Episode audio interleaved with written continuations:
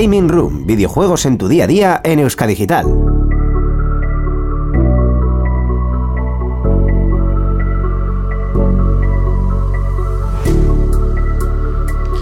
Muy buenas gamers, encended vuestras consolas, ordenadores y todo tipo de dispositivos porque hemos vuelto una vez más, así que todos a jugar.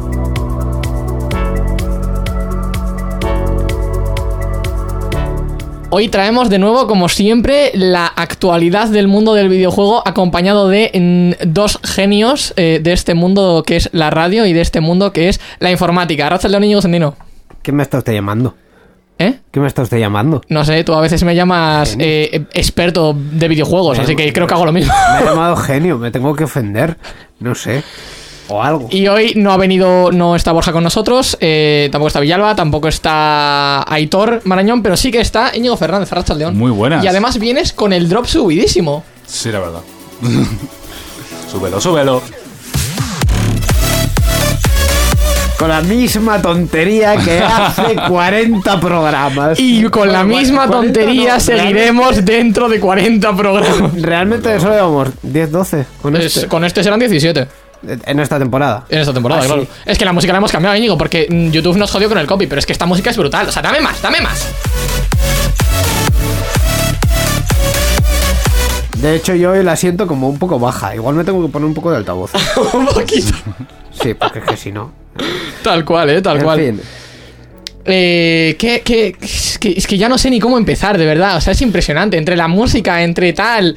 Es, es viernes ya, por fin, tranquilidad absoluta máxima. Yo he terminado ya estudios. Bueno, he terminado estudios, sí, todavía, No, todavía, todavía falta todavía la falta la, la gorda, el, el boss, el, Sí, el sí, boss sí. fight absoluto y definitivo. Pero sí, yo, yo como tal estudios he terminado. O sea, yo segundo bachillerato lo tengo ya. Así que. mm, es que. Es que es brutal. Que es. Ah, vale, sí, no, la música de fondo que sigue con el drop, esto es, impres- esto es impresionante. Bueno, pues como yo ya no sé qué más decir, porque no hay mucho más que decir, vamos directamente con Borja Arbosa. Hoy en Gaming Room. Comentaremos las últimas noticias, incluyendo la compra de estudios por parte de Embracer Group y el Indie World de Nintendo. También hablaremos sobre la multa impuesta a Nvidia y el final de la colaboración entre Electronic Arts y FIFA. Y también entrevistaremos por último a Víctor Fernández, CEO y Game Designer de Operation High Jump. ¡Empezamos! Contacta con nosotros por email en la dirección gamingroom.euskadigital.eus, en nuestra página web gamingroom.euskadigital.eus y mediante Twitter escribiendo al usuario gamingroom barra baja ed. También nos puedes escuchar en iVoox, Spotify, Apple Podcast y Google Podcast.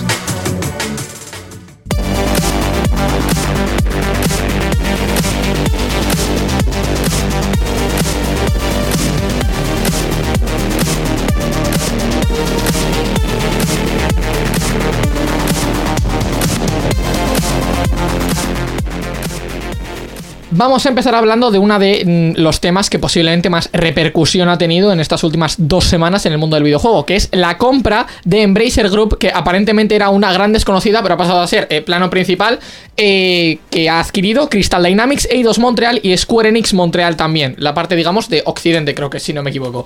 Eh, de esta manera consigue juegos como Tomb Raider, Deus Ex, Thief, Legacy of Kain y otros 50 juegos clásicos. Eh, la compra ha tenido un valor de 300 millones de dólares, na, calderilla, y Square Enix eh, va a mantener sus desarrollos y licencias japonesas, esa es la cosa, pero se ha librado un poco de la parte de Occidente. Mantiene entre ellas eh, Just Cause, Outriders y Life is Strange. Eh, ¿Cuál es la cosa? Los últimos desarrollos, tanto de Crystal como de Eidos, han sido Marvel's Avengers y Guardians of the Galaxy respectivamente. Sorpresa, un poco una patata en ventas, que se diga. Eh, y el propio Square ha admitido que han sido una patata en ventas. Eh, aparte, también Crystal está creando Perfect Dark para Microsoft actualmente. Eh, ¿Cuál es la cosa? A pesar de que Embracer fuesen verdaderamente unos grandes desconocidos, porque a ti te sonaba de algo Embracer Group antes de la compra, Cero. eh, Íñigo, Eh, cero. eh, oyentes, creo que a nadie le sonaba Embracer Group, pero resulta que Embracer Group eran dueños de Gearbox, THQ Nordic, Saber Interactive y Coach Media, que al menos de esos cuatro, dos probablemente os suenen. Eh, y por si decís, ah, ¿y esta gente qué hace exactamente? Pues tienen juegos, entre ellos Borderlands, Duke Nukem, para un poco los más antiguos, eh, Saints Row, también Darksiders y la saga de Metro. O sea, eh, conocidos son. Que los conozcamos por el nombre es otra cosa. La cuestión, ¿cuál es? Es la siguiente. Ya que estamos en este bucle absoluto en el que estamos en mayo y mm, todo Cristo está comprando todo tipo de empresas por ver quién tiene la billetera más gorda, ¿Qué opinamos de este nivel de compra? Ni siquiera en este, ni siquiera este nivel de compra, sino este nivel de desglose absoluto. Porque Square Enix lo que ha hecho verdaderamente ha sido librarse de su parte de Occidente. Porque ha visto que no le estaba saliendo rentable y ha dicho, mira, en vez de intentar arreglarlo de alguna manera, me quedo con Japón y al resto que le den por culo. ¿Qué opinas tú, Fernán, becario? Pasa de palabra. Esto? Pasa palabra. Íñigo. Esto. Eh, paso palabra. Tema, Ah, business, tema business, es- eh, me pillas descontrolando. Tema, tema business descontrolas. Sí, vale, pues eh, básicamente, entonces voy a, voy a comentar yo lo que opino. A fin de cuentas, eh, volvemos a lo mismo. Esto es como Microsoft. Nadie conocía a Embracer Group, pero Embracer Group, si es dueño de toda esta mierda, Gearbox, THQ, todos los demás, eh, relevancia tiene. ¿Hasta qué punto está haciendo esto porque sí o porque no? No lo sé, porque honestamente, ¿qué tiene Embracer Group para que diga, me sale rentable comprar eh, Eidos, eh, joder, Eidos, Square Enix y Crystal? O sea, ¿de qué? ¿Para qué? Que ya no es cuestión de que digas, no, es que tengo una consola de no sé qué, o tengo un sistema de mm, ordenador que quiero rentabilizar. No, no tiene nada, que yo sepa al menos. Entonces, a lo mejor, voy, a lanzar teorías al aire, que es lo que se hace aquí en este mundo. Eh, a lo mejor quiere aliarse o quiere meterse a lo mejor en el mundo del Game Pass o algo así, porque también, a fin de cuentas, eh, Crystal está generando Perfect Dark para Microsoft. Y entonces dicen, no, pues yo lo que quiero ahora es hacerle competencia. Entonces que venga y diga, no, pues al final que Microsoft diga, necesito tus juegos porque los necesito y que les pague una pasta por ellos. Esa es mi teoría. Me parece muy complicado. ¿Te- Yo no te sé. parece muy complicado? No, no, no, es, literalmente, es tirar triples de, de, de- no sé, Ya, ya, sí. triples supongo. al aire. Claro, claro. O sea, eh, comenta, comenta, por ejemplo, en el chat Daniel Petet, buenas tardes, eh, las licencias. O sea, mm, las licencias sí, las licencias nos sonaban a todos. Pero claro, el tema de la empresa, porque Embracer, os lo prometo de verdad, que era una gran desconocida en este mundo. Claro, lo que quiere decir aquí mi señor hermano es que, eh, yo voy a decir que es mi hermano, claramente, eh, es que al- a- en las compras y las ventas normalmente, aparte del nombre de la propia empresa o lo que haya podido hacer, lo que interesa es la propiedad industrial y la propiedad intelectual y ahí entran las, las, las licencias. y una Las empresa- IPs. Sí, las, las IPs, Las y, y- IPs. y las licencias de los productos que, que hayan podido sacar o que, o que estén gestionando. Entonces, eh, aunque una empresa no te suene de nada, puede valer una millonada solo porque tienen la licencia exclusiva de eh, las camisetas de Sonic en Claro. Corea del Norte. Yo qué sé. ¿Cuál es la gracia? Precisamente como comentábamos, eh, como mm, dato a destacar, eh, uno de los juegos que adquieren es Tomb Raider, por lo tanto, claro, los siguientes, eh, los siguientes desarrollos se van a hacer de la mano de. mm, de la mano del estudio en cuestión, que sería Square Enix, pero eh, bajo Embracer Group. Entonces, claro, mm, esa, esa es la cuestión un poco, que Square se deshace de su parte occidental completamente, que es bastante importante en ese sentido. Eh, si no tenemos nada más que comentar, pues le dejamos a los oyentes un poco que juzguen ellos lo que opinan de la compra, de la venta y de las cosas, y pasamos a la siguiente Que noticia. juzguen, que juzguen, efectivamente.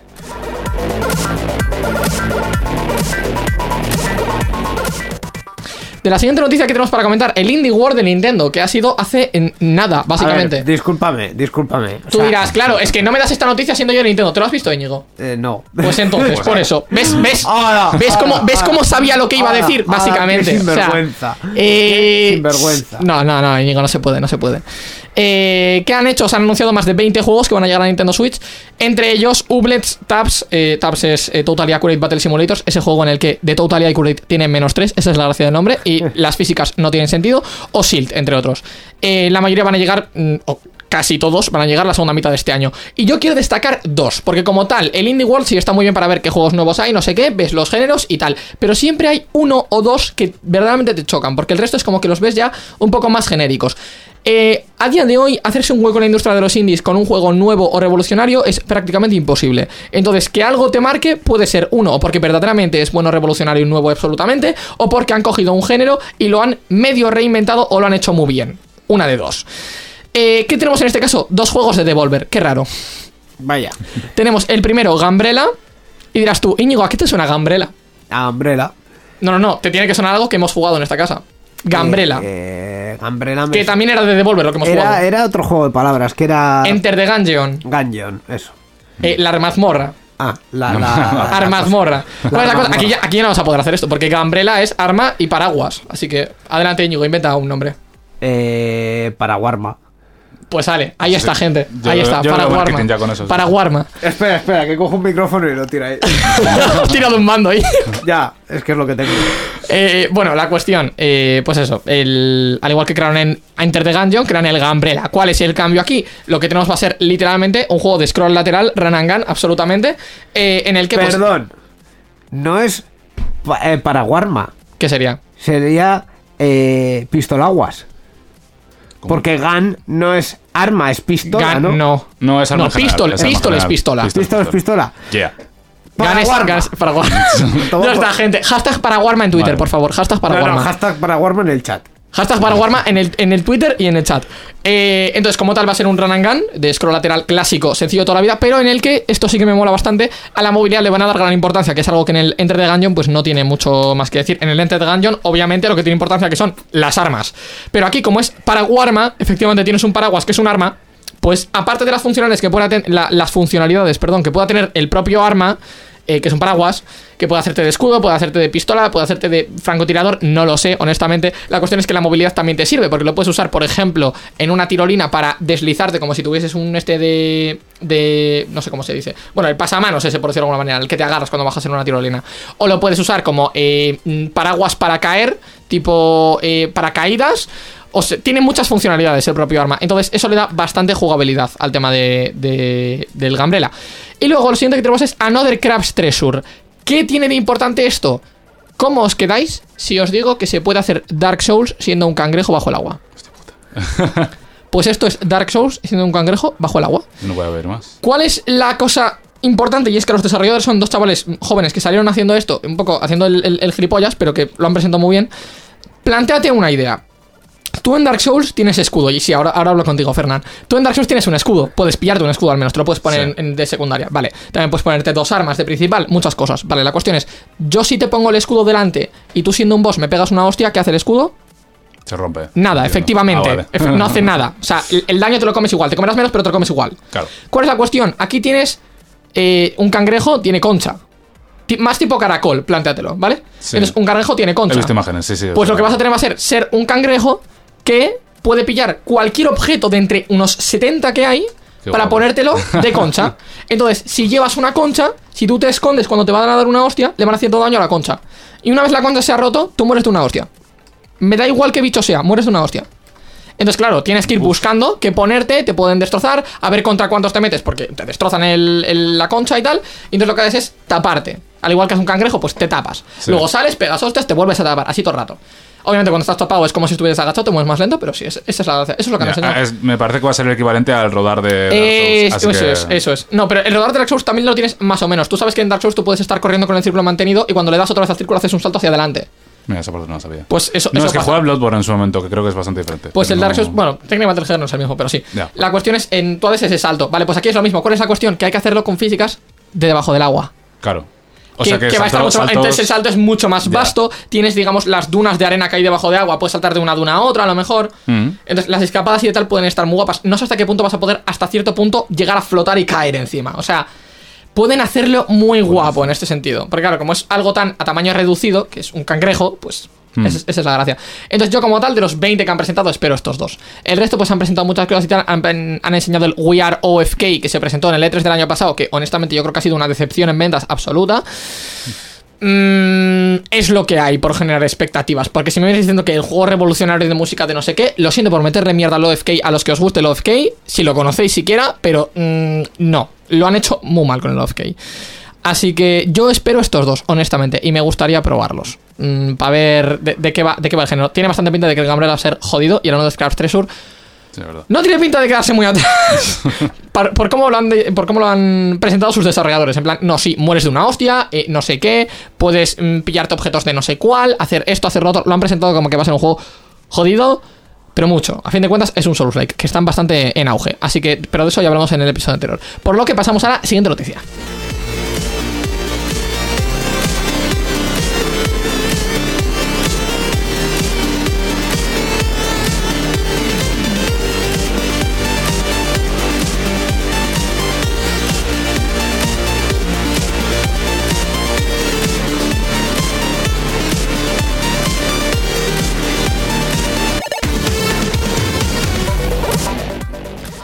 ¿Qué nos toca ahora? Eh, nos toca hablar de retrasos. Eh, esperemos que no sea de nadie. Eh, es, que, es, que no podemos, es que no podemos hablar del tema, pero bueno, no, pasa, no nada. es que no podemos. Eh, un saludo a la persona que se sienta mencionada, porque sabe que se siente mencionada. ¿Eh?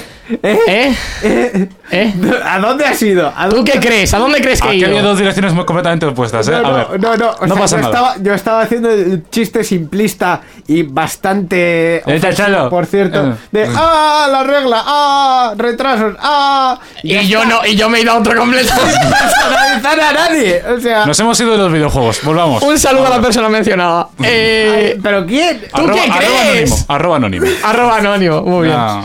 Ah, vale, pues pasamos de arroba anónimo a arroba becario. Se ha retrasado Redfall y Starfield. Eh, ¿Te suenan?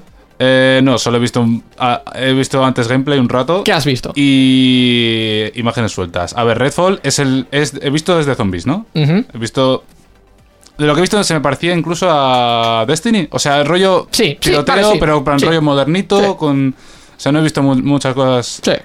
innovadoras. Starfield tampoco sé muy bien de qué va el gameplay, pero he visto imágenes y me recuerda un poco a Star Citizen, no sé si es el mismo rollo. Sí, Pero hasta, más el sí, hasta cierto punto sí. A fin de cuentas, también se puede parecer un poco a Destiny. eh, lo ha desarrollado. El, el Redfall lo ha desarrollado Bethesda. Entonces, mm, hasta cierto punto puedes llegar a decir, mm, oye, vale, sí, mm, un poco coincide, ¿no? En, el- en el género. Sí. Pero que uno es Bethesda, del otro es Bungie, sí, que se me olvidaba que era Bungie. Pero bueno, sí, es. eh, coincide un poco. La cuestión, y si no me equivoco, el. Bueno, uno de los dos creo que era de tema de vampiros. No sé- Vampiros, no sé, cuál de los dos, sí. no sé cuál de los dos, a lo mejor Eh, me estoy Redfall. yendo. Redfall, porque Redfall de Starfield es todo espacio exterior, Vale, pues, pues eso. Pues la cuestión, eran dos juegos que eran bastante esperados, al menos el Redfall de lo que me he empanado yo. eh, y han dicho, no, se van a lanzar en la primera mitad de 2023. Se esperaba, obviamente, para la segunda mitad de 2022. Y se van a lanzar en la primera mitad de 2023. Eh, ¿Cuál es la cosa? Lo han retrasado a lo mejor porque en vez de lanzarlo, plan, ahora, dicen, vale, pues ahora vamos a mostrar imágenes previas del desarrollo y demás el 12 del mes que viene, de junio, porque tenemos efectivamente el evento de presentación de Xbox y Bethesda, del cual yo espero mucho y como me decepcione me voy a cagar en mi vida, pero bueno, también la gente esperaba eh, Hollow Knight Silksong para el Indie World, que es algo que no he comentado, y, y se quedaron un poco con cara de payasos, honestamente. Que el Silksong no va a salir, gente, ¿vale? No va a salir, no os preocupéis. Es, es el, el Silksong son los padres. Eh, entonces, la cuestión es, ¿qué opinamos de seguir con los retrasos? Porque con esto hemos tenido una muy mala experiencia que ha sido Cyberpunk. Que ha sido, retrasamos, retrasamos otra vez, retrasamos otra vez porque nuestro juego queremos que sea la polla, retrasamos otra vez y le metemos 14 horas diarias de trabajo a nuestros desarrolladores y aún así el juego sale siendo una mierda.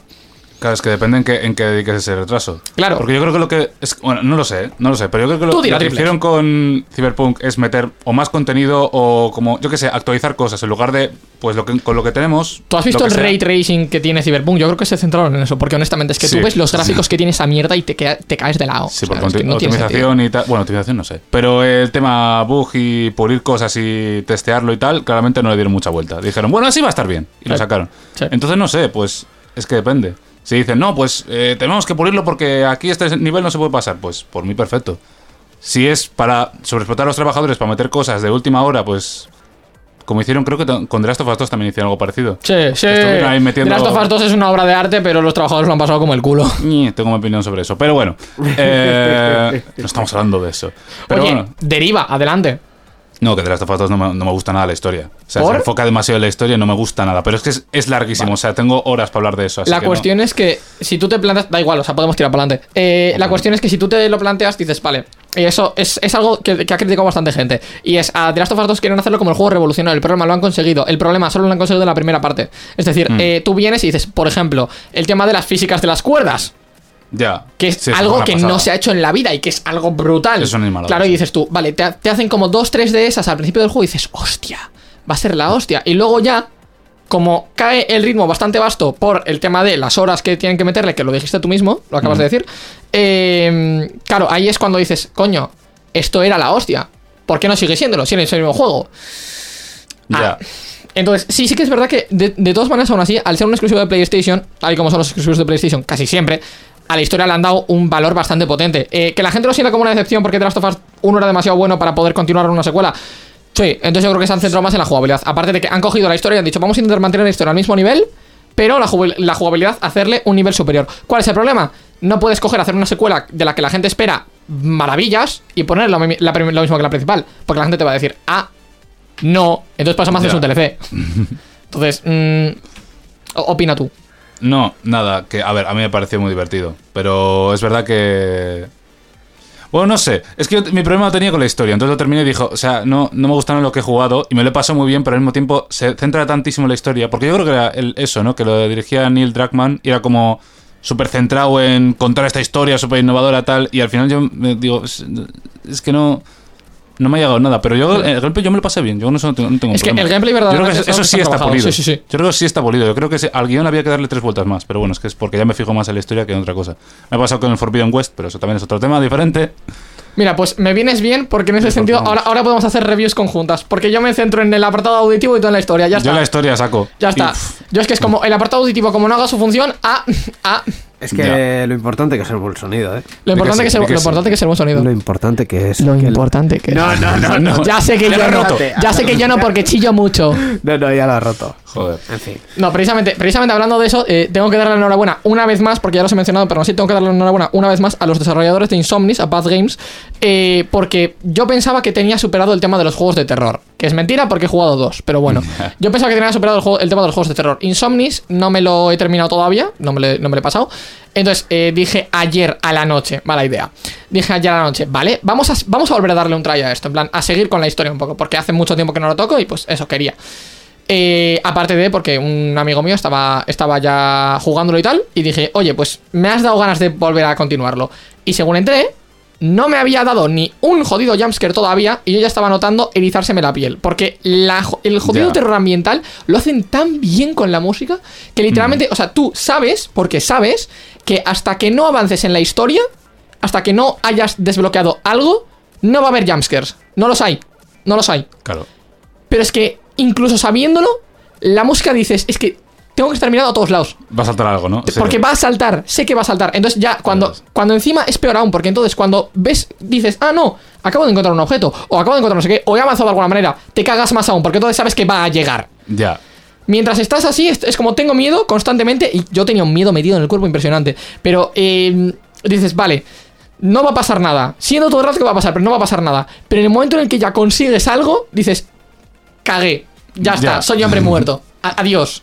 Y me pasó, porque por motivos que desconozco, cuando estuve jugándolo aquí me trabé muchísimo y llegué ayer, de repente entré a una sala, encontré algo, jumpscare, paso a la otra sala, no sé qué, hago tal, jumpscare, paso, consigo, ah, no, mira, si esto va aquí, jumpscare. Ayer me comí como 4 o 5 seguidos y dije, vale, para, vale, para, para, porfa. Claro, al menos te lo esperas. Te varios. Ostras. No, no, no, es que el problema es que sabes además qué va a pasar. Claro, no sabes cuándo. Esa es la cosa. Eh, me, pasó, me pasó con tape. Hay un momento en el que dices tú, vale, soy capaz, literalmente, imagínatelo, soy capaz de bloquear mi miedo. Es decir, sé que me va a tocar un jumpscare y sé que me lo voy a comer y sé que me va a dar igual. Y pasa. Pero ayer era imposible. Ayer era como, voy a salir de esta habitación y va a haber un jumpscare. Y va a haber un jumpscare. Lo va a ver. Sé que lo va a ver. Literalmente hubo un momento en el que dije, vale, voy a abrir una puerta. No es spoiler ni nada. Voy a abrir una puerta. En plan, tengo que pasar por una puerta. En plan, entré a una habitación, hice una cosa. O vaya, has desbloqueado algo. Digo, sé que voy a salir por la puerta y va a haber un jumpscare. Y va a pasar un niño corriendo por delante. Sé que va a pasar eso. Me acerco a la puerta, se me bloquea el personaje porque no puedo seguir andando, o niño andando por el techo. Y yo en plan, Ya. es que ¿lo sabía o no lo sabía? Ana, por favor. para- Ana, que te paras a pensar, sí. Claro, Pero esa, la idea esa es es la que no. La idea No, es no. que estés acojonado. La gracia es que yo eso lo he podido hacer dos veces, ¿eh? Lo de, lo, lo de predecir el, vale, va a pasar no sé qué. Porque luego también había un momento en el que dices, vale, no sé qué tal esto. Y habitualmente en el, en el Insomnes, por lo menos en, la pri- en las primeras partes que estoy jugando yo, te saltan, en plan, niños corriendo por delante todo el rato. Pero saltan a una distancia prudencial de 5 metros. Pero imagínate entrar en, una- en un armario de un metro cuadrado y que digas, ah, sí, hay un maniquín. Ah, sí, o sea, un maniquí. Le voy a poner una ropa. Le pones la ropa y de repente se convierte en un niño y sale corriendo. Y tú, ¡hostia! es que da mucho miedo, de verdad, ¿eh? Pero muchísimo miedo. Ya. Bueno. lo que se espera de Eh, estos juegos. brutal. Así que, de, de nuevo, por el apartado musical, por el apartado de todo y tal. Enhorabuena de verdad a Path Games, a Virginia, a Gonzalo, que los tuvimos aquí con nosotros. Eh, mis dieces. Y aparte, hablando de Path Games, se vienen cositas. No voy a revelar más. ¿Qué estabas diciendo tú del Cyberpunk? Eh, no tengo ni puta idea ya. Me has pillado. Joder, he empezado a poner paréntesis y ya no sé Claro, no, no, no, joder. es que es la gracia de tirando para adelante. Y del retraso este, ¿quieres comentar algo más? Eh, no, nada, era eso. Acababa con el de Cyberpunk. Es que es lo que. eh, acababa donde lo que he dicho. Que ya está, que Cyberpunk se centraron, yo creo, en eso. En meter más contenido en lugar de pulir lo que ya tenían. Y ya está. Y espero que no hagan aquí. más. Mira, te cierro yo todos los paréntesis. Por favor. Así.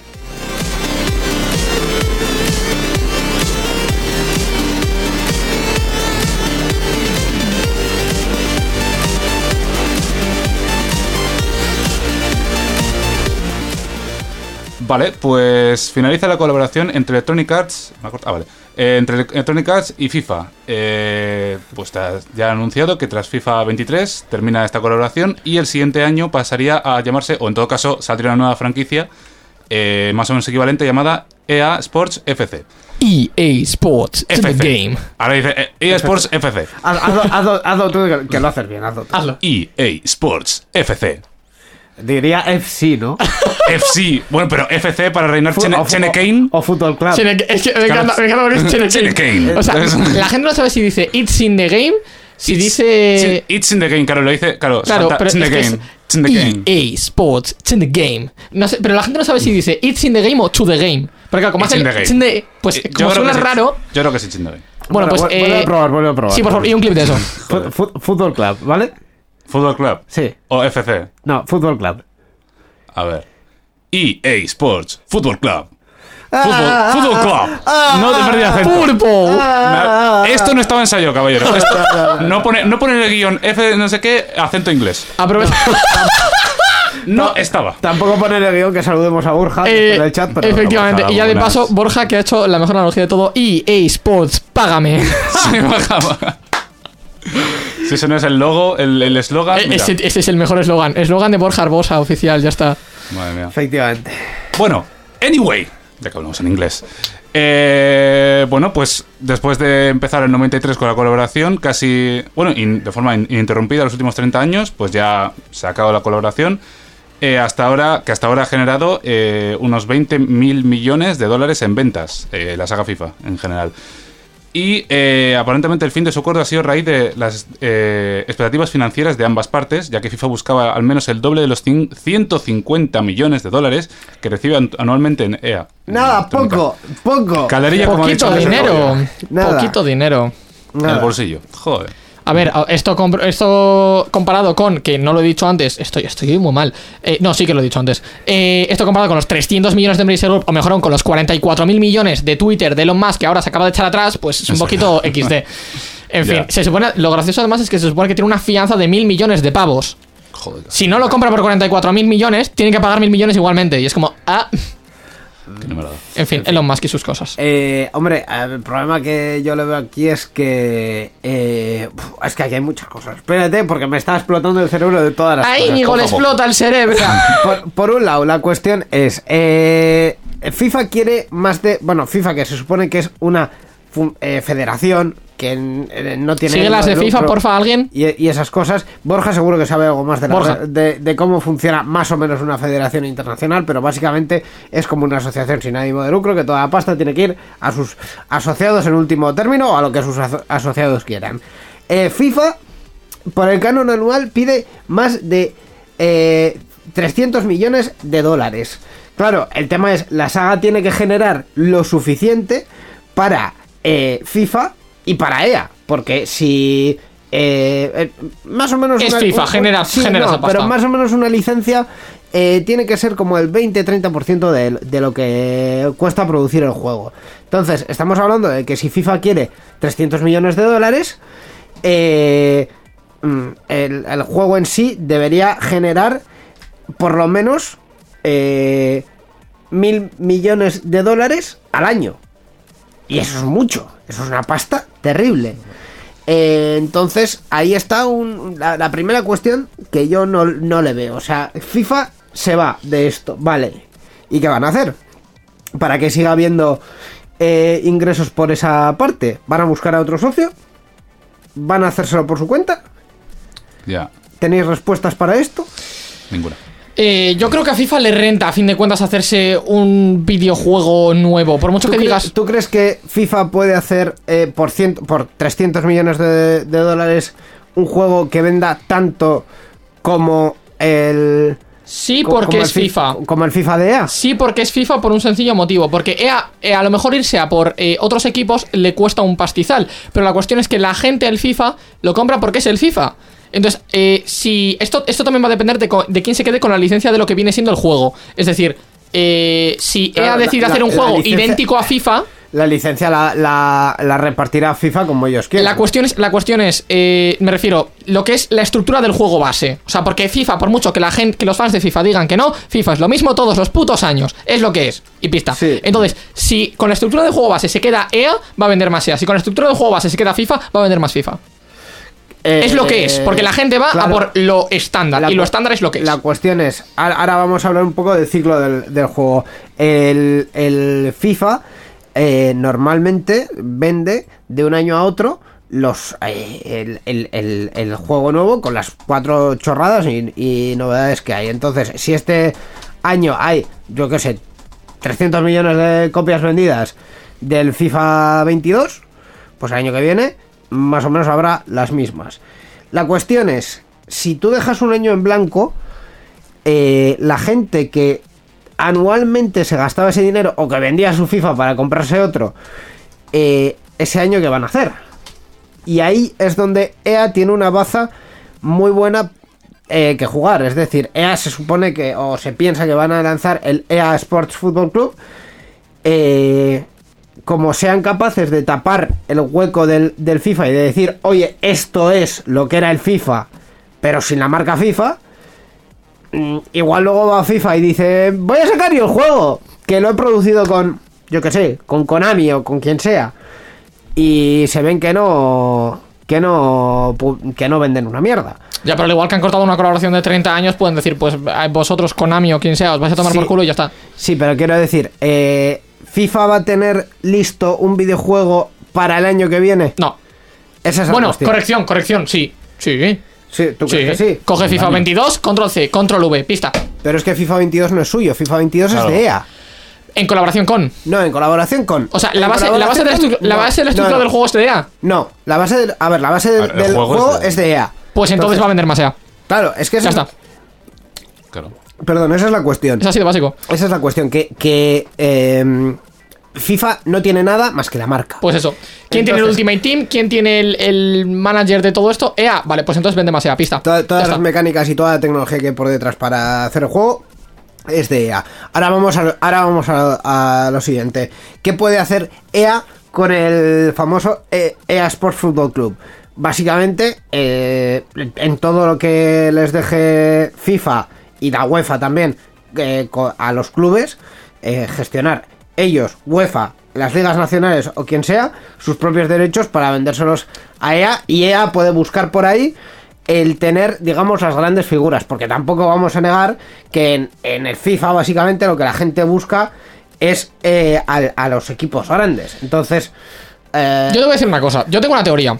Yo tengo una teoría. Y es que si EA coge ahora su EA Sports FC eh, y coge y pone nombres falsos, es decir, coge a Leonardo Messi y le. O sea, perdón, joder, Leonardo. Leonardo Messi. Lionel Messi. es. Lionel Messi. Y le llama eh, Ilmio Calesi. Por poner, por poner algo, va a vender lo mismo. Y la prueba irrefutable de esto es GTA. En GTA, el Audi, eso veis, las marcas de coches, que son las marcas de coches tal cual, les cambian el nombre para no pagar derechos de autor. Y el puto coche es el mismo, pero les cambian el nombre para no pagar derechos de autor. Y GTA V es el juego más vendido de la historia. Pero es- no lo compran es- por los coches. es- ¿Eh? Eh, la, mm, eh, ¿Cómo se dice? La appeal. Eh, La, la atracción Sí. del GTA no son los coches. O sea, no lo compran porque. Hostia, hostia, un Audi. No, pero sí que se hace con muchas cosas. Se hace con, con marcas de coches, se hace con marcas de armas, con marcas Sí, de, empresas de dentro del juego. decir, o sea, eh, es verídico. El, el- el sistema que puede llevar EA con esto es lo mismo que hacía el, el PES, el Pro Evolution Soccer. Es decir, te pongo, me, lo diré, equipos que se parecen en los colores y tal, pero que no son, y ya está. Y tiramillas, como es básicamente el mismo juego me- y puedes hacer lo mismo. eh, te va a dar igual. Pueden tirar por ahí y luego también pueden tirar por, por lo que yo decía, por negociar con, con las ligas o con eh, quizá eh, la UEFA directamente, eh, tener los, los derechos de imagen, porque no es solo la licencia del nombre, sino los, los derechos de imagen. Sí. Entonces, eh, por- pueden ir un poco por ahí para para seguir teniendo las grandes portadas, digamos, porque al final una de las cosas que, que en el FIFA vende es tener al futbolista de turno en la portada. Y básicamente los futbolistas de turno de portada en algunos años han sido, digamos, en cada país distintos, pero básicamente son eh, españoles e ingleses. Sí. Españoles, quiero decir, de la liga española y de la liga inglesa. Entonces, EA no lo tiene tan difícil para negociar eh, eh, derechos de imagen. Si no se pueden ir al extremo contrario, es decir, "Pff, aquí eh, tengo, tienes el club rojo, el club azul, el club verde, el club verde blanco, el club azul rojo. Yo creo y que a tomar por culo. yo creo que eso no funcionaría. Pues yo creo que la mitad, más de la mitad de la gracia del FIFA es decir, mira, estoy jugando con el Barça. O Sí. mira, estoy jugando, estoy O ganando la estoy liga con con el Cristiano Celta. Ronaldo, que es un jugador de oro. Porque También. que tengas a Cristiano Ronaldo siendo un jugador de oro y no a Jesucristo eh, Ormando, pues no sé, tío. Es Claro, como. eso, o la vacilada de decir, joder, pues estoy ganando la, la liga con el Murcia. Y, eh, y, eh, es que mola, mola coger bichos que ya conoces, jugadores, jugadores son, son bichos de, de- un- son dos píxeles. Sí. Es un píxel encima de otro. Son píxeles, coño. Y claro, no es tanto jugar al fútbol, que para eso hay mil juegos, estoy seguro. Eh, o el juego este de Mario que van a sacar, ¿no? Que es otra versión de, lo- de la saga del, del fútbol. Ya hablaremos. Sí. Cuando vale, no sí. esté yo. sí. Pero eso, la gracia yo creo que es, claro, si lo hicieran en plan, no, esto es un equipo que te acabas de inventar tú, pues yo creo, yo creo que se perdería la mitad de la gracia. Sí, yo, Claro. yo creo que un poco también. De hecho, eh, mi hermano decía aquí en el chat que el, que el Pro reventaba ventas sin licencias no hace tanto. Es verdad, también es verdad que eh, mm, quizá era un momento en el que había más, más competencia entre los dos y los, las licencias, digamos que estaban un poco más repartidas, porque igual un año en el FIFA no tenías al Madrid, pero que estaba en el Pro o alguna cosa de estas. Eh, Claro, la, la, yo digo, creo que el medio de la cuestión es, es esto que hemos dicho, que, que el atractivo es, pues eso, jugar con los, con los jugadores conocidos. Em, no, hay, no hay mucho más, mm, yo creo. eh, no, no sé si a FIFA le va a salir bien, porque salvo que se monten su propio estudio y hagan un una planificación a largo plazo, rollo, no vamos a sacar FIFA este año ni el que viene, pero dentro de tres o cuatro ya todo lo que implica el videojuego va a ser cosa nuestra y le vamos a sacar el 100% del rendimiento. Pero eso es una apuesta arriesgada, es una apuesta muy arriesgada. No tan arriesgada como las criptomonedas, pero bastante arriesgada. Bueno, bueno, ¿cómo sacar de contexto cosas? Me encanta. Que no te digo. Me encanta. Vamos a cambiar completamente de tercio y vamos a hablar de eh, Nvidia, porque han recibido una pequeña multita de eh, calderilla, 5,5 millones de dólares. Eh, cortesía de la Comisión de la Bolsa y Valores de Estados Unidos por no revelar a los inversores el verdadero impacto de la criptominería en su negocio de juegos. Spoiler, mucho el impacto. Sí. Eh, básicamente porque el uso de las GPUs de Nvidia para este fin les habría generado unas ganancias superiores en los últimos eh, cuatro años. ¿No os ha pasado alguna vez que habéis visto eh, a un pavo en eBay vendiendo 18 gráficas de Nvidia en pack que literalmente ni las ha desempaquetado? ¿O un pavo que vende una gráfica por tres veces su precio a pesar de que está quemadísima porque mm, tiene un agujero en el techo de nieve por hacer criptominería? no- sí, pues eso. no os ha pasado lo que le ha pasado a todo el mundo en los últimos tres años. Por eso os lo digo, por eso os lo digo, Pues- gente. Pues eso. Para que os sintáis Eh, identificados. Algo de, de lo que, por supuesto, Nvidia es consciente y, de hecho, me tomaron medidas específicas para esto que se demostraron ser absolutamente eh, inútiles porque cuando tú mm, eh, limitas un, un hardware mediante un software, si le cambias el software, el hardware hace otras cosas. Claro, pero le venía bien porque así vendían más. Efectivamente. Eh, claro, em, ha habido dos cuestiones, una que es más anterior y, y otra que es mucho más actual. Por un lado, el auge de las criptomonedas, está claro que lo que hizo fue eh, arrasar el mercado de las GPUs y de otros componentes, porque eran prácticamente imposibles de encontrar. Eh, y ahora mismo, lo que ha pasado Sigue sin haber stock de Play 5, chavales. es que eh, la mayoría de los valores criptos se han ido a la absoluta mierda. Que esto ya venía pasando desde hace un tiempito, pero esta semana ya ha habido una caída espectacular. Entonces, ¿qué, va- qué es lo siguiente que va va a pasar? Toda esa gente que ya ha perdido demasiado dinero eh, intentando minar y que ahora mismo tienen absolutamente nada, van a coger todo su equipo de minería y para la venta. Y ahí es cuando vamos a empezar a ver otra vez eh, tarjetas gráficas y otros componentes de segunda mano a precios mucho más asequibles, que es lo que pasó en la anterior crisis de las criptomonedas. Entonces, esto es... eh, Este es el panorama, esto, es, es- esto es cíclico. Y a su vez, claro, esto Nvidia lo sabe y, y saben también que, que, bueno, que va por, por ciclos porque también ellos sufren caídas en los ingresos de, de la empresa, de, vamos, de forma cíclica cuando tienen todas estas eh, historias. Mm. ¿A que sí? Efectivamente. A ver, eh, es que me parece complicadísimo las criptomonedas.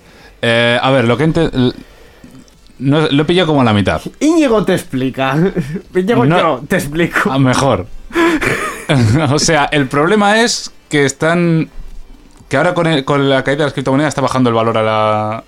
Claro, en general, a lo, eh, a lo que están vendiendo, ¿no? El, el problema Pues- es que, que como las criptomonedas ahora mismo eh, están más baratas, ya no sale tan rentable eh, Claro. minar. Entonces, como no sale tan rentable Venden minar, su equipamiento, vale. eh, hay, hay mineros, hay gente que, que se dedica a esto que dice, pues, pues, pues ya lo voy a dejar y, y vendo. Y hay Mm. gente que tiene 3, 4, 5 equipos para minar diferentes criptomonedas y hay, y hay un momento que dice, pues mira, vendo dos porque no tengo pasta, porque Ya.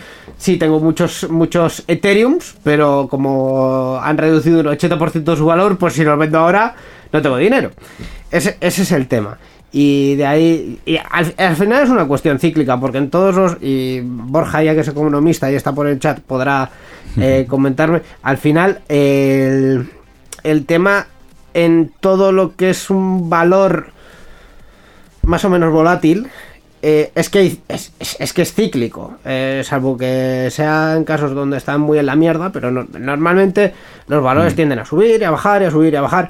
Mm. Eh, las monedas, las, las criptos son mucho más volátiles. Ese es Sí. el, el tema. Sí, ya hemos, ya hemos visto eh, cuando, cuando ha sido el jueves. El jueves. ha ido eh, el- a- ¿la luna? luna, luna, que es una. 99%. Va por ahí. Sí, sí, sí. O sea, y, y ha sido, claro, para la gente que ha metido su dinero ha Mm. sido Vale, un vale. absoluto drama. Eh, hay gente que yo creo que pierde el contexto sobre esto, es decir, en la tecnología es interesante. De hecho, eh, hace unos días que estábamos grabando eh, algunas secciones de, de Enredando con, con Roberto, comentábamos, claro, ¿cuál es la parte tecnológica de esto? La tecnología que está detrás de las criptomonedas es interesantísima, pero es que la tecnología ahora mismo da igual. O sea, es absolutamente irrelevante. ¿Qué es lo que está teniendo influencia ahora mismo en esto? Pues que son un valor volátil y ya está. O sea, básicamente la gente está poniendo dinero a cambio de numeritos. Y cuando vende los numeritos, recuperan su dinero. El blockchain y sus cosas. Claro. No, no, En fin. el blockchain no. No, las criptomonedas en general.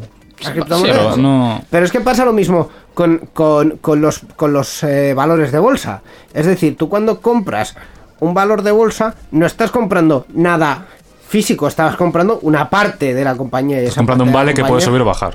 No, Claro. pero además el problema es que como se retroalimenta en este caso, yo voy a poner el caso hoy fácil de los NFTs. Eh, los NFTs se- se retroalimentan con Ethereum. Entonces, si los NFTs caen, si las ventas de NFTs caen, también cae el valor de Ethereum. Y viceversa. Vale. Eh, sí, porque es el medio de pago de los de los eh, NFTs en, en cuestión. Entonces, eh, es eh, al final la cuestión eh, es eh, tan sencilla. De esta multa es, es tan sencilla como que Nvidia sabía esto y no se lo transmitió a sus accionistas, que sus accionistas podrían haberlo sabido también porque sale en la prensa, ¿sabes? Ya. Ya, pero como tal, como te lo tiene que indicar la propia empresa, pues ah, Sí, cositas. Pero bueno, eh, a- más allá de eso, mm, seguiremos viendo subidas y bajadas. Ahora mismo estamos en un momento de bajada, así que el... Pero, pero en picado, ¿eh? Sí, sí, Mm. pero ahora mismo es un momento en el que si realmente, o sea, toda esa gente que, que van de Crypto Bros y de recomendar inversiones y tal, realmente el momento en el que deberían recomendar invertir es ahora, porque ahora es cuando Claro. está abajo y ahora es cuando Y si tú- cae más. Más. Es que ya, ya metes un céntimo y, te, y luego te puede salir por 100 euros o te puede salir por otro Claro. céntimo. Y ya dices, pues te da No, igual. no, no. O sea, metes un céntimo y te puede salir por eh, la mitad de un céntimo. No, pues... O sea, Has perdido un céntimo. que- Claro, pero ¿y si en vez de meter un céntimo, porque no se puede meter un céntimo, le metes mil pavos y te quedas con 500?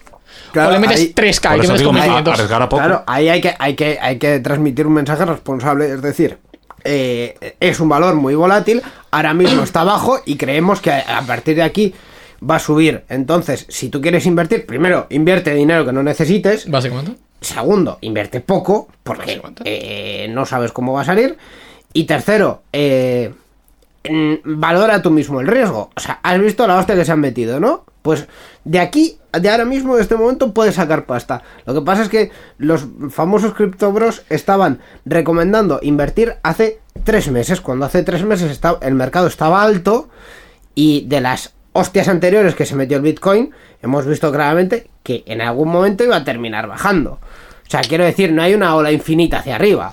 Íñigo. Mm. Pero la pregunta importante de todo esto es: ¿quieres ser tu propio jefe? Eh, no, porque primero, yo soy jefe, no soy mi propio jefe. Eh, Soy jefecillo, eso es verdad.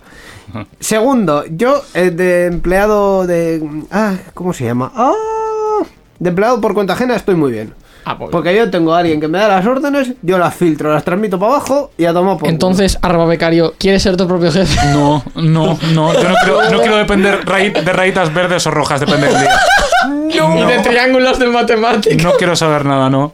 Mucho, mucho. Y tampoco tengo tarjetas gráficas, yo tampoco quiero Vale, pues oyentes, eh, no seáis vuestro propio jefe porque no vais a ser vuestro propio jefe. Sorpresa, como las estafas piramidales. Ah, bienvenidos a la vida.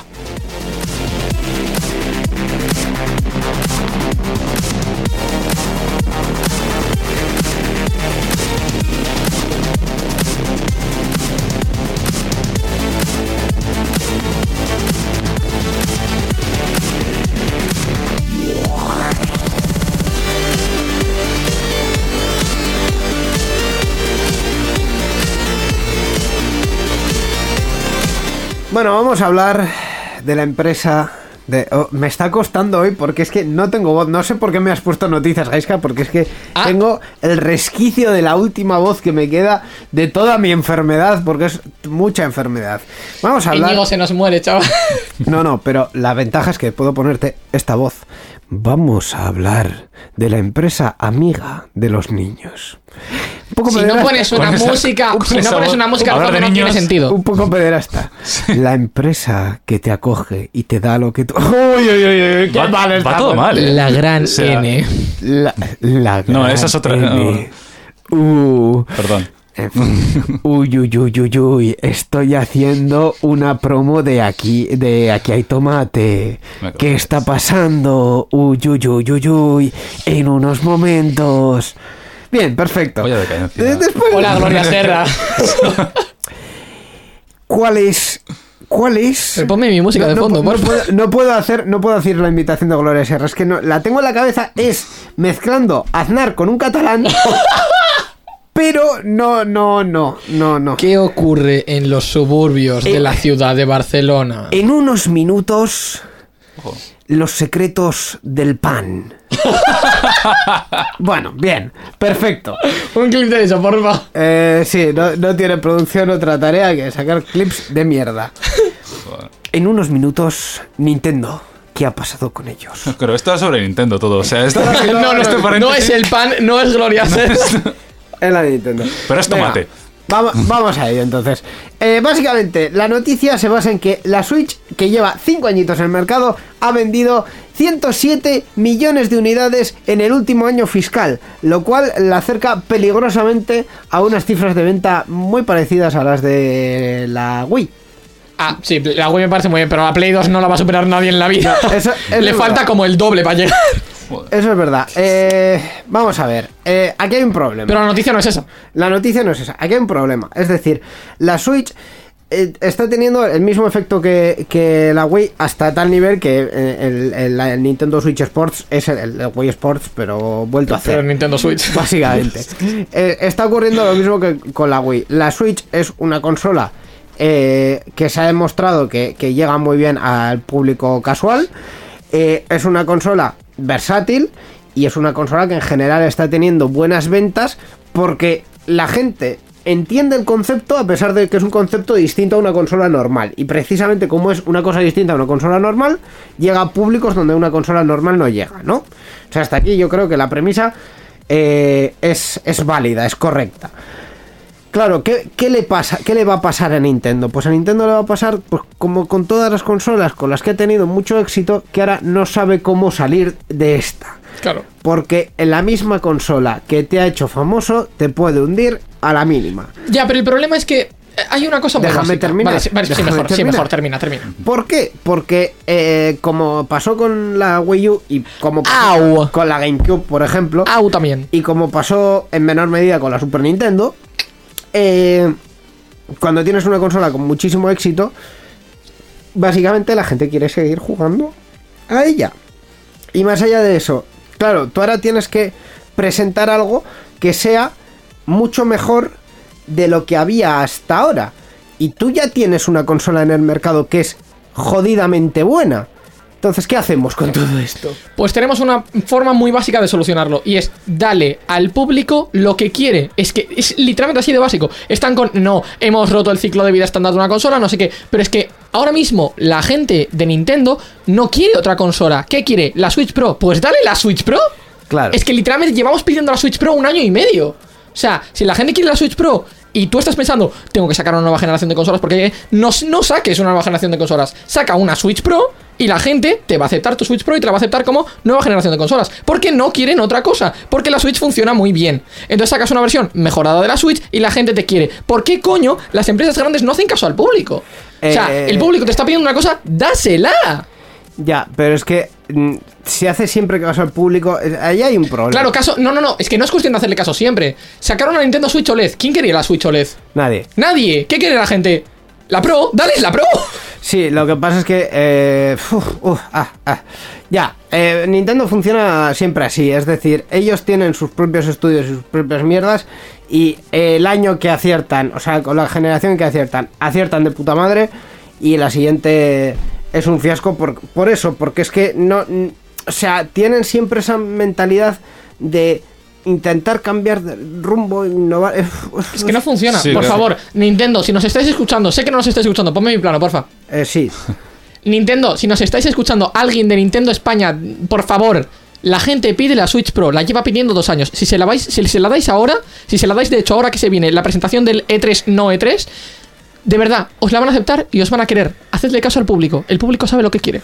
En fin, eh, vamos a liquidar las últimas dos noticias de forma breve, Gaiska.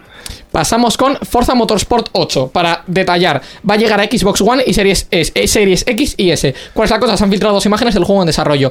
Eh, y aparentemente va a ser un juego, ojo, ya no cross, ya no cross que también, sino cross gen. Eh, es decir, cross generación de consolas. Eh, y aparentemente también va a llegar a PC, pues porque mm, cositas de Microsoft y querer mudarlo todo al Game Pass, que es perfectamente correcto. Ha habido dos filtraciones de imágenes. Cuando sepamos más, ya os traeremos más, porque son literalmente fotos hechas a una pantalla. No se puede saber mucho. Y lo último que tenemos ya ahora sí, Ferran. Eh, vale, pues me ha tocado lo más triste y Sí, es. quítame la música.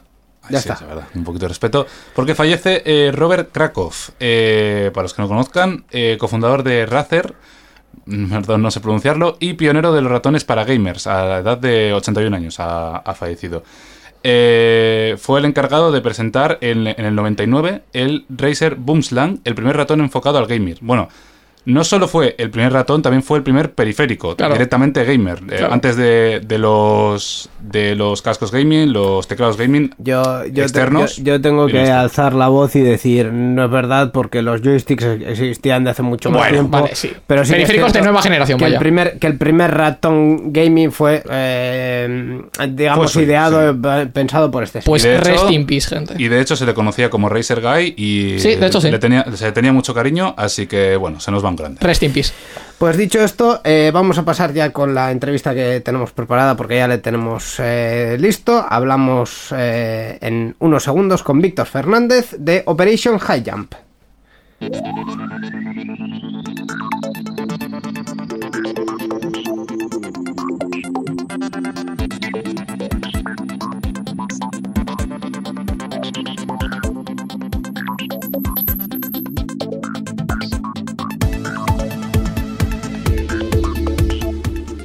En esta ocasión, para la sección de la entrevista, eh, en colaboración con PlayStation Talents, hemos traído a eh, un proyecto precisamente de esa iniciativa que lo está petando actualmente en Kickstarter. Se trata de Operation High Jump de Mansion Games. Para hablarnos sobre el juego, su desarrollo, lanzamiento, inspiraciones y demás apartados, nos hemos traído aquí a este programa a Víctor Fernández, CEO y Game Designer de Mansion Games. Buenas tardes, Víctor. Hola, buenas tardes chicos. Para empezar, quiero que nos hables un poco sobre la historia que se trata y demás, porque sí que es verdad que he podido comprobar que en el Kickstarter tenéis muchísima información puesta, o sea, se puede verdaderamente saber cómo va el juego completamente y eso pues me gusta mucho porque estáis dando lo que viene a ser todo el, tema del juego a la gente que quiere apoyar el Kickstarter, que de hecho enhorabuena por el Kickstarter. Eh, y, y de. Porque, si no me equivoco, pedíais en un principio, creo que eran 6.000 o algo así, tenéis 32, ¿puede ser? El primer objetivo eran 6.000, que se consiguió en menos de 12 horas. Y actualmente, bueno, antes de entrar, creo que íbamos por 34. 34 ya. Con vosotros. Eh, ¿De qué va la trama del, juego? Cuéntanos. Pues Operation High Jump eh, se basa en, en, la historia de las resistencias europeas. Eh, en cierta manera es un homenaje a, todos los miembros de, de esos pequeños grupos que eran gente normal, como nosotros, panaderos, eh, profesores, eh, incluso a veces médicos, eh, que decidieron un día pues, no claudicar con, los nazis en, los territorios que les habían ocupado y, crearles un segundo frente que de alguna manera les iba minando, en este caso en la, en la retaguardia. además de eso, el juego también eh, toca muchas leyendas de la Segunda Guerra Mundial. De hecho, el título viene de una leyenda eh, que dice que en el año 47 un contingente norteamericano eh, se dirigía a la Antártida para unas supuestas maniobras de, combate en, suelo ártico pero que bueno, todos los, conspiranoicos y un poco las leyendas eh, contaban que, esa expedición eh, que, tenía, eh, que tenía que durar pues seis meses creo, se, tuvo que cortar muy abruptamente por, problemas y bueno, la leyenda cuenta que, que en realidad a donde se dirigían era el último bastión nazi, ¿no?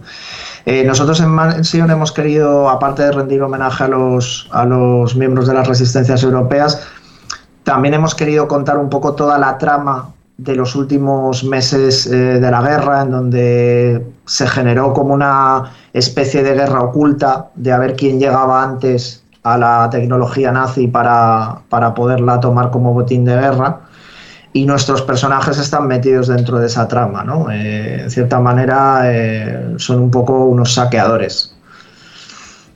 ¿Y de dónde sacáis la iniciativa de decir, vamos a hacer un juego sobre la resistencia europea en la, Segunda Guerra Mundial?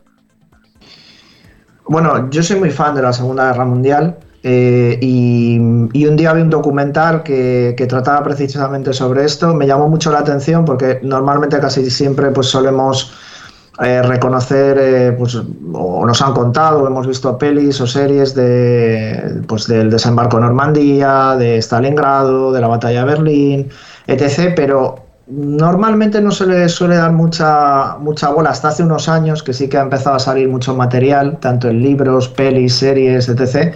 A toda esa gente que, que era anónima y que, y que luchó al lado de los aliados y y sin embargo no fueron como muy reconocidos, ¿no? Tal vez para el público eh, que a lo mejor no está tan puesto en la Segunda Guerra Mundial, eh, la resistencia francesa sería la más conocida, pero en todos los países ocupados había grupúsculos de, este, este tipo y casi todos ellos estaban o entrenados o de alguna manera eh, suministrados por los servicios de inteligencia y los servicios especiales británicos. Y en el juego contamos un poco eso. De hecho, los, los miembros del, del, escuadrón de protagonista del juego, cada uno es un miembro de un territorio ocupado, ¿no? Hmm. Fíjate que esto me, recuerda un poco em, a echar tiempo atrás, porque precisamente lo que comentabas tú habitualmente, lo que se da, en, por poner el ejemplo más claro, yo la última vez que tengo recuerdo de haber dado Segunda Guerra Mundial a un nivel internacional es historia de cuarto de la ESO, literalmente. Entonces, claro, te lo planteas y claro, ahí tú mismo lo has dicho, eh, lo que das es lo que es, las cosas generales, eh, relevantes a un nivel ya importante y demás, pero sí que a cada, a cada persona que ha estado ahí dentro, bueno, cada persona o cada grupo incluso de dentro no se le suele dar mucha relevancia, que, lo dices tú mismo y lo dices muy bien, de hecho.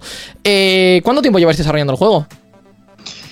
Pues el juego mm, empezó a desarrollarse en el 2019, que es cuando fundamos el estudio. Y a los pocos meses, pues bueno, tuvimos la, la oportunidad de, de que un, un captador, eh, en este caso Tony Paños de Lanzadera, eh, nos vino a buscar a Mallorca para que nos presentásemos al, al programa Play- PlayStation Corporate, que es una antesala del PlayStation Talents. Y, bueno, mm, eh, presentamos el proyecto, les gustó eh, y al mes siguiente estábamos ya en Valencia en el Gamescom de, de Lanzadera y, luego ya pues pasamos a PlayStation Talents.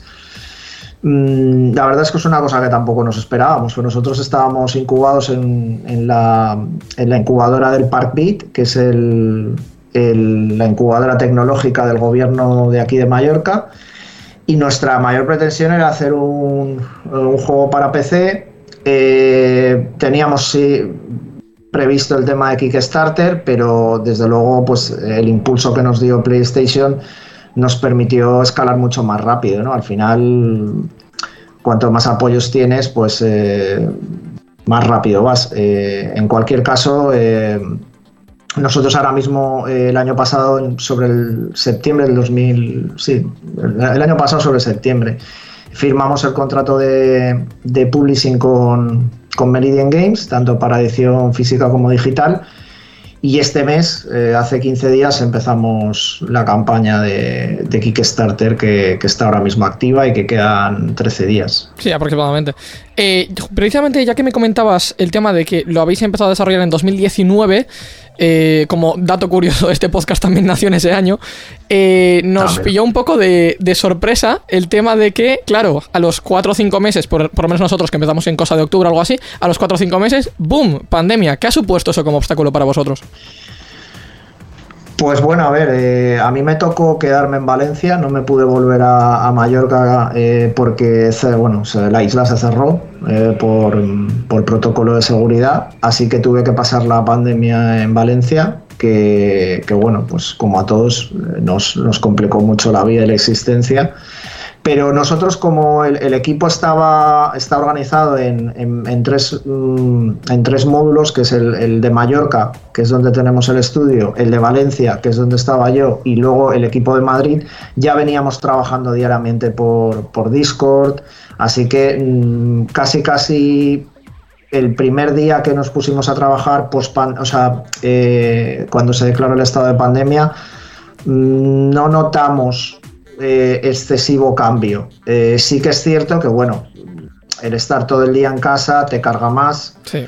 y que la comunicación, sobre todo del equipo de Mallorca, que sí que estamos acostumbrados a estar mesa con mesa, pues eh, el estar a distancia te lo, te lo dificulta un poco más. Pero nosotros no paramos la producción en ningún momento. Eh, tuvimos que continuar porque, bueno, tenemos unos calendarios y. Y para estar en casa, pues sin hacer nada, pues eh, preferíamos continuar. el gran teletrabajo, la gran de repente conocida en el tema de pandemia, que mucha gente, precisamente como tú comentabas, y muchos estudios además le ha pasado eso, el tema de que ya de por sí, como antes ya tenían sus apartados divididos, gente haciendo, gente de Barcelona haciendo videojuegos con gente de Madrid, eh, cosas similares, pues no, no supone mucho cambio. Aparte de eso, algún obstáculo que hayas dicho, oye, pues esto nos ha costado mucho superarlo. Pues a ver, hemos pasado por casi todos los obstáculos sabios y por haber para llegar hasta aquí. Esto al final, aunque, aunque suena un poco eh, enlazado con, con la temática del juego, eh, cada paso y cada centímetro ha sido sangre, sudor y lágrimas. Eh, nos hemos encontrado con todos los problemas típicos de, de- de una startup y de una startup de videojuegos, que es casi casi next level. Claro. que es pues eh, financiación, eh, pues em, que tener que, eh, que hacer un videojuego que, tenga que funcionar, porque al final es el primer videojuego del estudio y tiene que ser un poco la carta de presentación. Y, claro, a ver, juntar todos esos recursos, pues, eh, pues es complicado. También es verdad que nosotros teníamos muy claro que queríamos que fuera Operation Hayam y desde el primer minuto pues luchamos porque tuviera ese, ese mimo, ese detalle que habéis podido ver en, en los vídeos de la campaña. Sí. Eh, y claro, eso pues bueno, mm, se pega un poco de, de leches con, pues, con los calendarios y con, y con la rapidez, ¿no? Al final, si quieres algo artesanal, pues eh, te cuesta más. Aparte de eso, pues somos un equipo peque Mm. eh, que hemos ido creciendo. Al principio del proyecto solo éramos dos personas, mi socia y yo, eh, y, y luego pues actualmente somos eh, 10 personas en el equipo. Entonces, eh, Sigue siendo pequeño, pero no tanto. Mm, Claro, es decir, eh, al final también hay que coordinar, hay que saber delegar eh, y hemos ido creciendo y nos hemos ido estructurando. Y todo eso al, mismo tiempo que producíamos. Entonces, pues bueno, lo que hablaba antes, eh, cualquier problema que, que derive de crear una startup, eh, pues en el caso de videojuegos se- maximiza porque al final los videojuegos vienen del sector de las audiovisuales Sí. y en audiovisuales eh, no puedes pivotar eh, como a lo mejor con, un- con una app que tú puedes hacer un MVP, lo saco dentro de seis meses, miro a ver si tengo una base de usuarios, si me da lo suficiente pues lo mejoro, etc. En caso de videojuegos esto no es viable, es, es como intentar eh, estrenar un media peli, no, no existe ese concepto. Entonces, eh, pues bueno, pero lo hemos sabido llevar. Yo creo que al final nuestro caso ha sido eh, de resistir y avanzar. Eh, a fin de cuentas, creo que lo que has comentado es básicamente el mercado de videojuegos indie en España, ni más ni menos. En España y yo creo que en cualquier lugar. Es Sí. decir, al final estamos hablando de un sector que, que mueve muchísimos títulos al cabo del mes y, y destacar es complicado. Eh, si esto fuera fácil, pues todo el mundo lo haría. Eh, en cualquier caso, en España, pues bueno, tenemos otros condicionantes que, que no- que se vienen arrastrando desde hace mucho tiempo. Y al final, eh, producir productos de calidad eh, con economías de guerra es altamente difícil. Eh, ¿Es posible? Sí es posible, pero a base de mucho sacrificio y de mucho esfuerzo, que normalmente, por, y digo por desgracia, pero pillarlo con pinzas, eh, no, no se suele contar demasiado. ¿no? Es como ese apartado que los desarrolladores los mantenemos como muy en secreto, eh, pero es que es la realidad. Al final yo creo que pues, cualquier negocio requiere sacrificio eh, porque fácil no es, nadie te lo va a regalar, tienes tropecientos mil competidores y el cliente con su dinero al final escoge el, el mejor. Hmm. Eh, y para estar en esa lista, pues te lo tienes que currar y te tienes que espabilar y tienes que darlo todo y muchas horas y, al final eh, pues eh, te tiene que gustar mucho. Yo creo que al final el resumen es que te tiene que gustar mucho para poder hacer este trabajo. ¿Es el primer juego que desarrolláis como Mansion Games? Sí, es el primer título del estudio. Los miembros del equipo sí que es cierto que, que ya llevábamos una cierta trayectoria. Eh, algunos de los, de los lead del equipo pues eh, estamos de profes eh, en, un, en un curso de videojuegos, así que ya nos conocíamos de hace tiempo. Luego pues ha habido, se ha ido uniendo más gente. alumnos de la escuela, a los cuales pues habían hecho las prácticas con nosotros y al final los incorporamos. Ha venido gente de fuera que hemos fichado. Y luego el proyecto también tiene colaboraciones especiales, ¿no? Por ejemplo, la música de Chris Hulbeck, el, músico de Turrican, que trabajó para, para LucasArts, eh, la portada de Alfonso Azpiri. Eh, al final se ha juntado también como una pequeña comunidad de gente que nos ha ido apoyando desde el principio y que se enamoró del proyecto cuando éramos muy peques y, eso al final ha ido nutriendo y ha, ha ido haciendo que, que el producto vaya cogiendo como mucho cariño de muchas personas.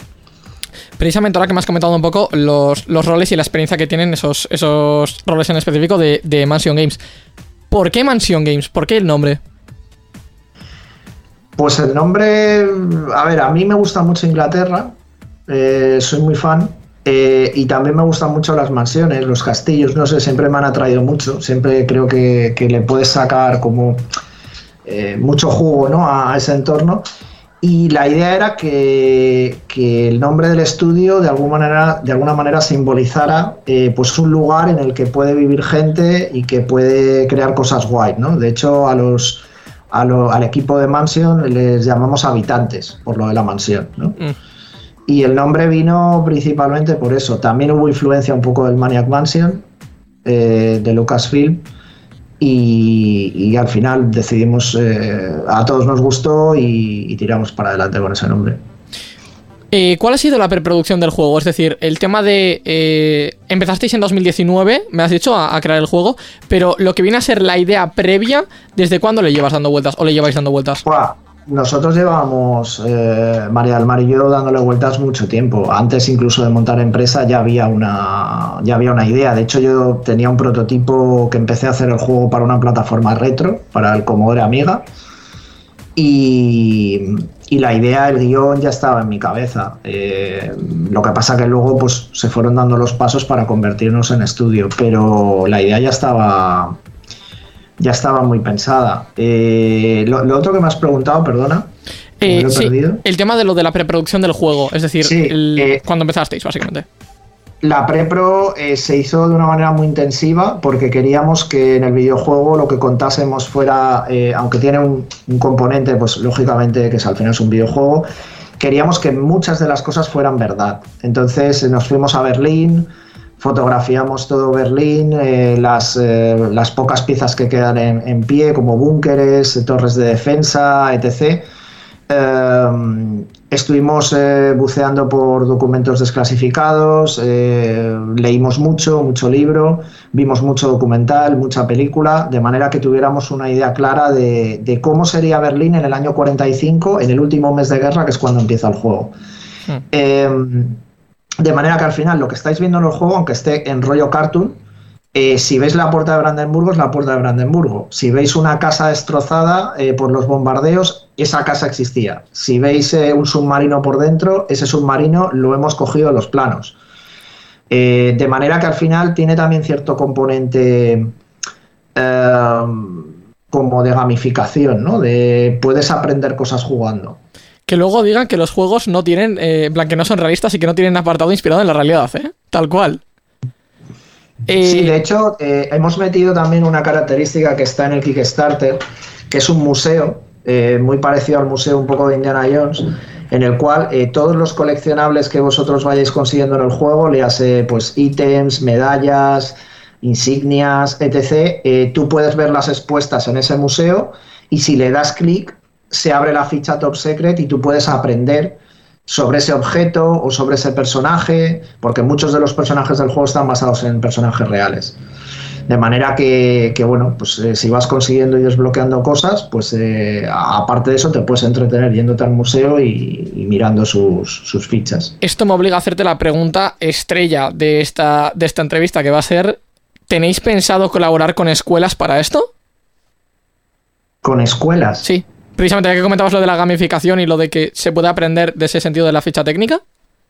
A ver, nosotros como profes, eh, pues a nuestros alumnos les hemos machacado con Operation High Jump y sus procesos durante, durante los años que ha durado esto. eh, eh, y hemos ido dando charlas en otros sitios, ¿no? Que nos han llamado. Pero, pero bueno, a ver, también hay que tener en cuenta que, que la formación tradicional, pues, pues bueno, es poco amiga de, introducir nuevos cambios. ¿no? Eh, yo soy partidario de que al final la gente cuando aprende o cuando aprendemos mejor es cuando nos enseñan las cosas de una manera eh, más cautivadora y más práctica. ¿no? Eh, al final, si ahora, por ejemplo, nos hacen aprender algo con un libro, lo vamos a hacer, mañana vamos a examinarnos, probablemente saquemos buena nota, pero al día siguiente, si te pregunto, probablemente se te habrá ido. Sin embargo, si entendemos algo y lo comprendemos y nos gusta, eh, como nos lo han explicado, no te digo que te acuerdes de todos los datos, pero te va a dejar ahí un pozo que tienes de conocimiento, ¿no? Eh, pero bueno, esto, mm, el sistema educativo, pues eh, poco a poco se va adaptando a este tipo de cosas y está más abierta. Créeme que sé lo que es porque tengo que presentarme ahora en junio a una cosita llamada selectividad. Eh, ya que Pues comentabas suerte, antes... suerte. Tal cual, tal cual, muchas gracias. Eh, ya que mencionabas lo de la campaña del Kickstarter, ¿cómo ha sido el proceso de crear la, el proceso de eso, de... de, mm, sí, básicamente de, de la creación de la campaña del Kickstarter? Pues la campaña Kickstarter nosotros llevamos cerca de dos años preparándola. Al final ha sido un proyecto paralelo eh, porque queríamos que saliera bien. Eh, ahí hay que preparar contenidos, hay que preparar producto, hay que preparar comunicaciones, tiene que estar todo muy bien preparado y, claro, a ver, nosotros al mismo tiempo teníamos que producir el videojuego que era el foco, ¿no? Al final sin el videojuego de poco sirve hacer el Kickstarter. Eh, así que llevamos dos años pues prototipando las recompensas, eh, haciendo cálculos, eh, preparando la, la, estrategia de campaña, preparando la comunicación, haciendo los vídeos de campaña. Nos curramos un vídeo muy chulo, muy gamberro, que tenéis en la página, en la sección de equipo, que es una action movie como, un corto, en donde la gente que veis ahí haciendo de Rambo y compañía somos el, equipo de Mansion pidiéndoos ayuda para, para que vaqueéis, ¿no? eso también al final lo hemos hecho todos nosotros porque eh, la falta de recursos al final te, te obliga a, buscar soluciones alternativas. ¿no? Eh, si hubiéramos pedido ese vídeo a una productora, eh, los costes habrían sido inasumibles para nosotros y al final, pues como en Mansion una de las patas buenas es el apartado artístico, decidimos pues hacer el vídeo nosotros, ¿no? Y la verdad es que ha tenido muy buena, muy buena acogida, ¿no? fue un vídeo que lanzamos para anunciar que hacíamos campaña y, la gente al principio, claro, estás viendo caras que no conoces y dices, bueno, deben ser actores de serie Z que no los conocen ni en su casa y al final del vídeo se descubre que somos nosotros, ¿no? ¿Qué tenéis pensado de cara al lanzamiento del juego? Pues nosotros, como te decía, eh, se firmó el año pasado el convenio de, de publishing con Meridian Games, que va a llevar tanto la edición física como la digital, y ahora mismo estamos trabajando con ellos para, para poder eh, ultimar el, pues, eh, desde fechas de lanzamiento, eh, cuándo va a estar disponible y en qué formatos y en qué ediciones. De todas maneras, os aviso que las ediciones que habéis visto en, en Kickstarter son ediciones únicas y limitadas e numeradas porque queríamos compartir el momento un poco de de haber llegado hasta aquí con, la gente que nos ha apoyado. ¿no? Entonces son, aparte de limitadas y numeradas, eh, son ediciones con un precio súper, súper ajustado. Eh, entonces eh, os, os, emplazamos a que aprovechéis el momento porque llevan un montón de extras, de goodies y, y repito, están a nivel de precios es imbatible. Hmm. He, visto, he visto una por ahí que me ha hecho bastante gracia que era la de 666 pavos. Mm, sí, hay una, hay una recompensa de diseño un boss con nosotros que te incluye la recompensa de la edición de la edición coleccionista más la posibilidad de junto al equipo de Mansion Games de, desarrollar un, final boss. Entonces la idea es de que esa recompensa, eh, pues nosotros tenemos las herramientas y nosotros seamos las manos, pero eh, en este caso el Baker decida, eh, pues bueno, de las opciones o ideas que, nos pueda dar, nosotros las vayamos trabajando con él, desde el aspecto físico, las mecánicas, eh, en qué escenario situarlo y entre las dos partes pues, eh, pues incluir un nuevo boss extra. Pues para terminar, te doy tu minuto de oro para que vendas Operation High Jump al público. Pues Operation High Jump se podría definir como cuando Metal Slug se hizo amigo de los vikings de Comandos y de Indiana Jones and the Fate of Atlantis. Es una mezcla o fusión de, de run and gun, de videoaventura y que tiene toquecitos tácticos, ¿no? Porque podemos llevar hasta cuatro personajes que cada uno tiene habilidades diferentes. Eh, tenemos al, miembro de, las, de la resistencia polaca, tenemos al que es un saboteador, eh, tenemos a, la, a una francotiradora eh, tenemos a, un piloto loco con un avión que nos puede proporcionar bombardeos tácticos y, suministros, porque en nuestro caso la munición está finita. Y, luego tenemos a un experto en, decodificación y resolución de puzzles, que puedes utilizar para, minijuegos que hay como romper pues, eh, cerraduras, eh, cajas fuertes, etc.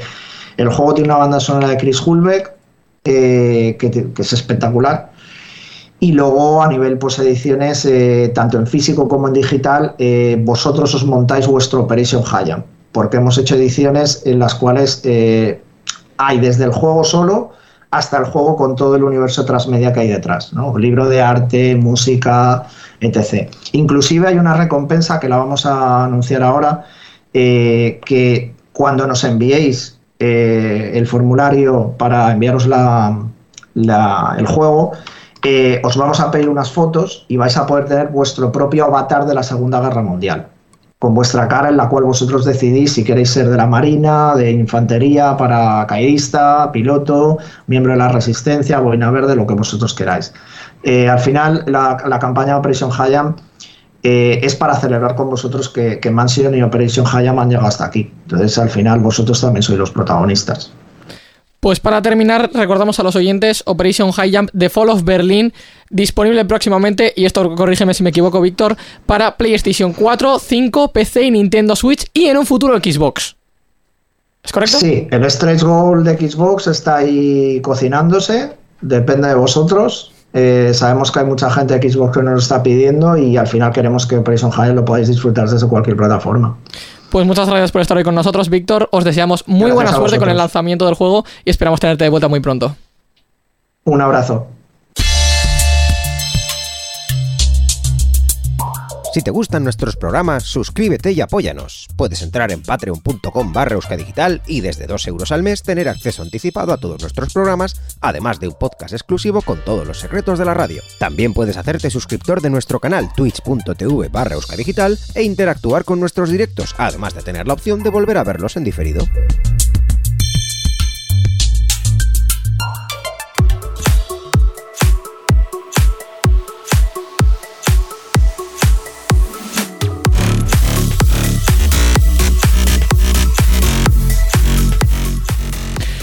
Pues hasta aquí ha llegado este episodio 47 de Gaming Room. Eh, como siempre, dar las gracias a la gente a la que hay que darle las gracias, empezando por Mikel, por su producción y, y control y por hacer que la vida de Íñigo sea más fácil. Gracias, gracias.